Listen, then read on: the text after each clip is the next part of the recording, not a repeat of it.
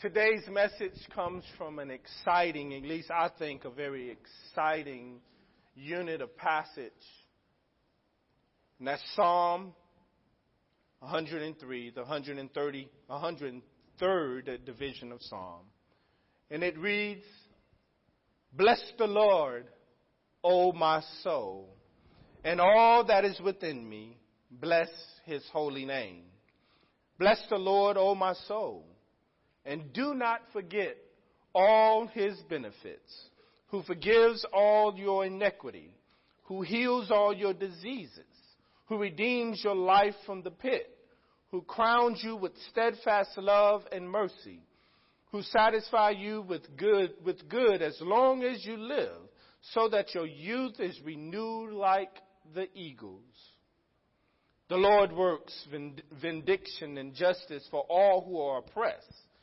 He made known his ways to Moses, his acts to the people of Israel. The Lord is merciful and gracious, slow to anger and abounding in steadfast love. He will not always accuse, nor will he keep his anger forever. He does not deal with us according to our sins, nor repay us according to our iniquities. For as the heavens are high above the earth, so great is his steadfast love towards those who fear him. As far as the east is from the west, so far he removes our transgressions from us. As a father has compassion for his children, so the Lord has compassion for those who fear him. The word of the Lord. You know, one of my, my professors, seminary professors, Dr. Lisa Allen, in uh, once told us, and it was in a lecture, but it resonated in my heart. In that in a class, she said that we were created to worship. The very essence of our living, the very essence of our being, everything that we say, everything that we do, should be centered around worshiping God. But oftentimes it seems as if we're caught up or we allow certain situations to uh, rob us of that obligation or make us forget that obligation.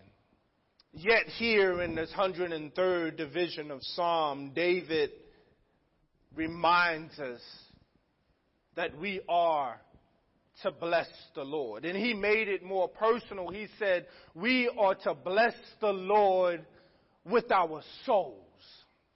And one of the great things that I love about David's writing, this particular writing, he points out or he goes through this litany of reasons why we should bless the Lord, worship the Lord, so to speak. He tells us that we should bless the Lord and do not forget all the benefits that the Lord has given to us. And we call that grace, just in case we forgot we really don't deserve the way the Lord continued to bless us and continue to keep us, but because of grace through Jesus Christ, we have the ability to experience the blessings of the Lord. And David goes a little further and he says that we are to bless the Lord because the Lord forgives us. If we think about the many times that we have been disobedient, the many times that we did not follow God's precepts, the many times that we didn't do right to our neighbors, God still forgave us. He's still forgiving us. He's merciful and He's just to do that. And here's the wonderful thing about God's forgiveness. And I think David is pointing out to his, his listeners it's not dependent upon all the good that we do. He forgives us because He's just that good. He's just that great. He's just that merciful. Bless the Lord, O my soul. David also gives us another reason and he tells us that we should bless the Lord because the Lord heals us. we are all one situation or one bad meal from being stricken by some horrific disease. But because the Lord is merciful towards us, because God is God, God protects us, God continues to help us to avoid many of those things that could fall upon us, really not based on our own action. Although we have a responsibility to do the right thing all around as it pertains to our health, but God is merciful towards us. Bless the Lord, oh my soul.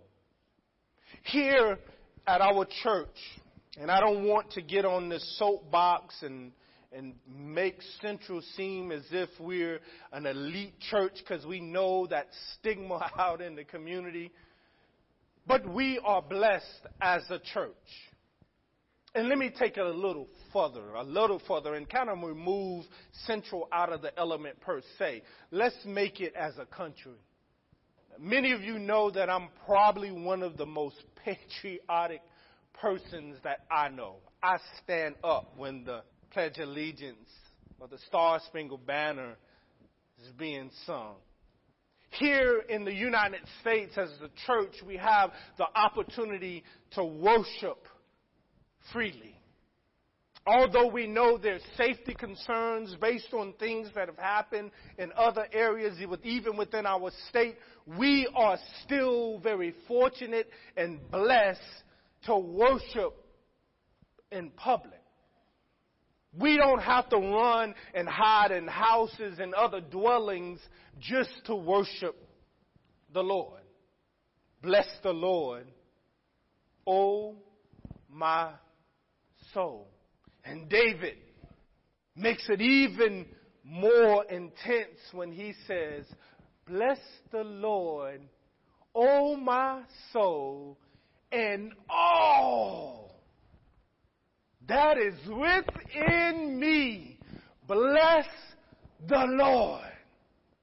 Although Dr. Lisa said it, our worship is not predicated merely on what God does for us, but our worship is predicated on the fact that God is.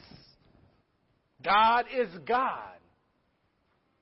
But God understands our fickleness. God understands the simplicity of our humanity and God gives us reasons. And by the Holy Spirit, we are constantly reminded of why we should bless the Lord. Let me make it a little bit more serious for us. I want y'all to do something for me. Take a very deep breath. Inhale exhale, boom, you have just another reason to bless the Lord. You have life. You have breath. Remove all the other wonderful things that the Lord continues to do for us by the mere fact that we're living and breathing. Oh, my friends, bless the Lord, oh, my soul, and all that is within me. Wusa. Bless the Lord. So the next time you find yourself complaining, the next time you find yourself being negative, remember what David is reminding us in this 103rd division of Psalm to bless the Lord. I don't know about anyone in here, but oh, my soul will bless the Lord.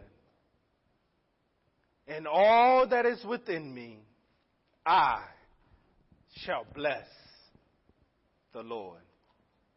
And if for some reason, I'm going to be bold enough without apology, if you don't have a reason after all that David said, after taking a deep breath to bless the Lord, and or you may feel as if, or you may say to yourself, but God, won't accept someone like me. I've made so many mistakes. I've committed so many sins. Even David said that the Lord doesn't forgive us and the Lord doesn't bless us uh, just because of sin. God blesses us and take care of us because God is God.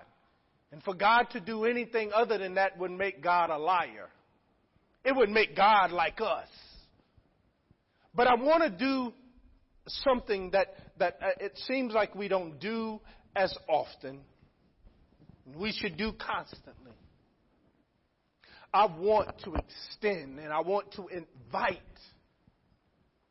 all of us to either renew your relationship, your commitment to the Lord, or if you don't have a relationship with the Lord, and I'm talking about that deep, intimate relationship uh, like David, where David can identify with what the Lord is doing in his life and the life of the people that he's led to serve and lead. If you don't have that relationship with the Lord, I want to invite you to tell the Lord yes today. By all means, we're never against an altar call in this church, either here or in the sanctuary. But if for whatever reason you don't have that relationship with the Lord, I want to invite you and encourage you to tell God yes this day. I want you to accept the Lord and I want to make it, I want to call his name. If you, I want to invite you to accept Jesus Christ as your Lord, your personal Lord and Savior. That way when you make the statement, bless the Lord, oh my soul, it is personal. It's not mere, merely in a communal setting like we are right now, but it is personal. The song says, Blessed Assurance. Jesus is mine. So I want you to make it personal. By the mere fact of you saying yes, whether it's audibly or if it's silent, make that commitment. Or if you have questions and you want to still talk about it, call the office. I'm pretty sure uh, Will I know I will, and I can say this for sure. Will will love to talk to you about that decision. We, don't, we want everyone to be a part of the body of Christ. Again, make it personal when you say bless the Lord, but when we say it communally, we don't want it to be just another catchphrase. We want it to be something that is very real, and we want it to be so real that it bursts outside of these walls where people can look at that church with the dome and say it's not just a church with the dome, but this is a church that loves the Lord. This is a church that loves each other. This is a church that loves their neighbors, but most importantly, this is a church that is loving God and following Jesus. Again, my friends, if you don't have that relationship with the Lord, I want to invite, encourage, and challenge you to tell the Lord yes. Again, it will make it a whole lot more intense and more personal when you make those, you say those words, bless the Lord, oh my